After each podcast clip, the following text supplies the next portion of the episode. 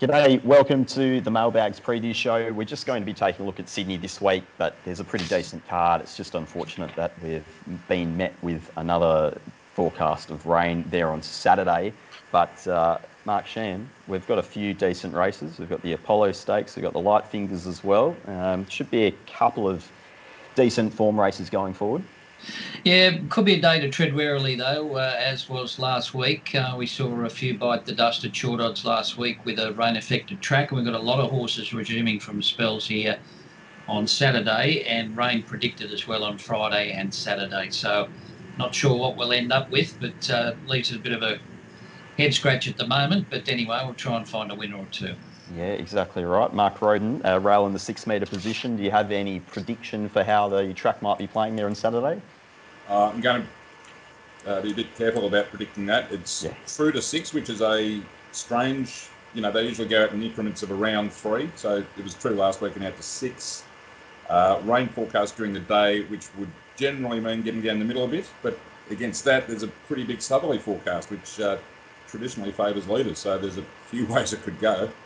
And so, along with the first uppers, of, um, you know, that we'll have to be a bit careful with. We'll have to be a bit careful with the pattern, I think. Yep, for sure. Okay, we're going to preview the quaddy legs. We'll start off with race six, which is the Southern Cross over 1200. Uh, Masked Crusader obviously uh, didn't salute last preparation. That's the nominal favourite at 250 best available. Standouts 440. Roy Heron 7, Hightail 8. Everything else is in double figures. Mark Shan, anything that takes your eye there in race six? Yeah, look, I think Masked Crusader, if um, if he takes the bull by the horns here and, and spears across from barrier nine, I think he'll take some running down. I liked his trial. A few things didn't go right for him last time, and he was narrowly beaten by Vada first up. And he had a bit of a, a gut buster at Rose Hill and didn't back up from that. So, uh, judging by the way he trialled, um, if he can get a similar sort of run and bounce and lead here, I think it'd be pretty hard to beat. I think um, the wet's okay. He's good fresh against that standout's probably not so good in the wet. Um, a few of these others are, you know, a bit of a question mark to me. Victorum got a lot of weight first up. Um, so I'm with the favourite here.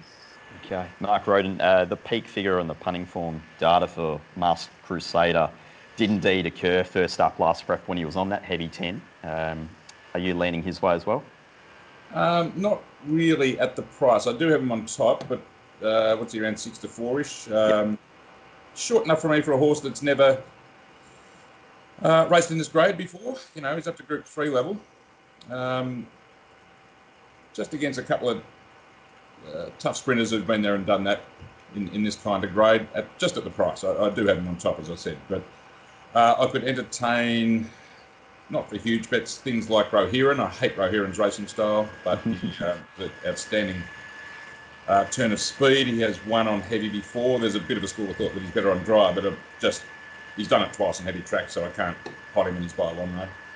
Um, Hightail, who is uh, certainly not, not, as good a run as Rohiran up in Queensland, but has um, his best 1200 metre form puts him in it, uh, and at a little bit of odds too. Um, and just maybe having a complete dream. I think Albuman's going really well. The uh, I, I had him written off as gone, but um, both his runs this prep have been um, good enough to maybe not win this, but run a race at big odds. Uh, and I'll be interested to see what the yard report on Gem Song is. He's uh, he's certainly well placed in his class. 1200 may be a bit short for him these days, and uh, he may not be forward enough. So yeah, um, Masked Crusader on top, but a no for me at the current price. And um, yeah, be looking to bet around him, but not not huge stakes. I wouldn't think. Okay. Uh, race seven, the Apollo is the Group Two over 1400, and very elegant heads the market at 360 from Kolding and Funstar at five dollars a piece. Dreamforce 650. You've got Mugatu at eight, and then uh, Colette at ten dollars. 50 stars uh, resumes here over the 1400 up in Sydney. Uh, Mark Shan, any of these impress you in the trials? Um, Dreamforce has had two trials. His first trial pretty average, I thought. Second trial he beat up a very ordinary team, so you know was entitled to win that trial. Mugatu trialled really well as he does usually at Wyong. Got back and hit the line well. Very elegant. Hasn't been asked to do much. Funstar's trial particularly well, I thought. Um, they put her a bit closer to the speed in the trials, and uh, she's gone quite well. So interesting race with the wet. Um, if we get the wet, I was in Kolding's corner originally, but um, if the rain comes, it certainly swings it around to horses like Very Elegant, Mugatu, and Funstar and Colette. So, and personally, I didn't really want to be on those on the dry, but um, yeah, look, it's a bit of a trap race for me. As it stands, I'm on Colding. Um, if the track remains around a five or a six, if it gets any worse than that, I'd probably bail out. I'm just a bit worried with Very Elegant coming back from Melbourne Cup preparation. That's the only thing I've got against her. And the race was put on for a first up last time in, but she does eat the mud, doesn't she? Yep, indeed. Uh, just in terms of that, is that more because racing over 3200 last start? Obviously, it's she's had a uh, spell since then, but horses can often race a little bit dour next preparation first up. Yeah, well, you've just got to see how they trial, I suppose. She hasn't been asked to do much in the trial, but yeah, it's something that she is coming off a different preparation, isn't she? She ran at yep. two miles, so Caulfield Cup and then a 3200 in the Melbourne Cup, so she's coming off a different prep. Um, and as I said, I think she fluke winning first up last time in, whereas previously she'd taken a few runs to, to hit a peak. So yeah, I think Mugatu could come into this if it gets really wet. Um, he, he, ran a great race in the Cox Plate, and uh, he's a good wet tracker. Yep, indeed. Uh, Mark Roden, any angle here in uh, race seven for yourself? Um, well, I'm going to be talking to Rob about this because he actually found Very Elegant um, first up last time in the spring when she won. Um, so he'll have a very good line on it, I think. Um, I'm not too concerned about 1400 first up throw, despite running in the Melbourne Cup last time. Top class weight for age horses can and have done that previously. Quite a few Melbourne Cup winners. I know she didn't win it, but she ran very well in the Melbourne Cup. Quite a few Melbourne Cup winners have won the Orr Stakes first up in Melbourne over 1400. Well, not quite a few, about three, but um, it, it, just, it, can be done. And if yep. the rain comes, it's going to play right in, uh, to her hands. That said, I'm not charging into nine to four, five to two two days out from the race without hearing what Rob has to say because uh, she could well be. I mean, she's got other targets. There's some very rich races for her later on in the autumn. Doesn't need to be um, wound up just yet, um, and so I'll be guided by Rob there. Um, now, assuming it's wet, um, if we're going to be looking around her, I'd be looking to have smaller bets on Colette and even um, 50 stars. That's some good old wet form. And not a uh, not a bad old horse. Um, don't have to have any Dabney Hayes and B McDougall combination wins too many weight for age races, but um, we'll get a price. I was going to say I don't think I've ever seen the uh, the combination. Anyway, uh, we'll play on. But you, you mentioned Rob, and he does have a really good profile on not only the Waller Yard, but I think Very Elegant's probably the poster child for uh, for that combination over the last couple of years, and certainly since she switched stables, uh, he's been really taken with the way that she's paraded, especially under the guidance of Waller. So we'll wait and see. It'll be very important on the day. Uh, race eight on the card is the Light Fingers over 1200 for the three-year-old fillies, the Group Two as well. Uh, in terms of the markets, uh, away games favourite around the, the 330 mark, uh, 420 for Hungry Heart, and then you're out to eight dollars for Evangelic. Uh, Mark Shan, three-year-old fillies. Uh, I guess we'll get a, a, little bit of a guide again from the yard in this race. But do you have one that fits the bill at this stage? Yeah, look, a, a pretty tricky race to my eye. Um, if the rain does come, I'm going to have something on Thermosphere just because she's had the run under a belt. Yep. I don't think there's a lot between a few of these mares, of these fillies, I should say. And she did close off okay there the other day. Um, she's probably looking for a little bit further, but having said that, if she's around the $859 mark with that run under a belt, as opposed to a few of these others going into it first up. Thought she had a chance in a very tough race. Not sure what to make of Hungry Heart. She's only ever won once at 1200, and that was only with a field of seven, so I'm not sure where she'll get to. No real known wet form here. She finished about fifth or sixth in a golden slipper and just whacked away at the one pace. Uh, that was on wet ground. So that's her only run that I could find. Away game, her ratings have been a bit down on her two year old season, so I'm just a little bit worried. She did have a busy time as a two year old, just rather worried that she's back to that level was an okay run on the Gold Coast, but um, she looked to have every chance in the race. Uh, five each way for me at the value. Yep, certainly uh, away game just on her first two figures, as you said, probably about four to seven lengths off what she was recording as a two-year-old, as you said. So uh, yeah, it does have a bit of improvement, but did win on a heavy track at Randwick over the 1200 last prep. Yeah, she did. Mark, Mark Roden, um, the three-year-old fillies.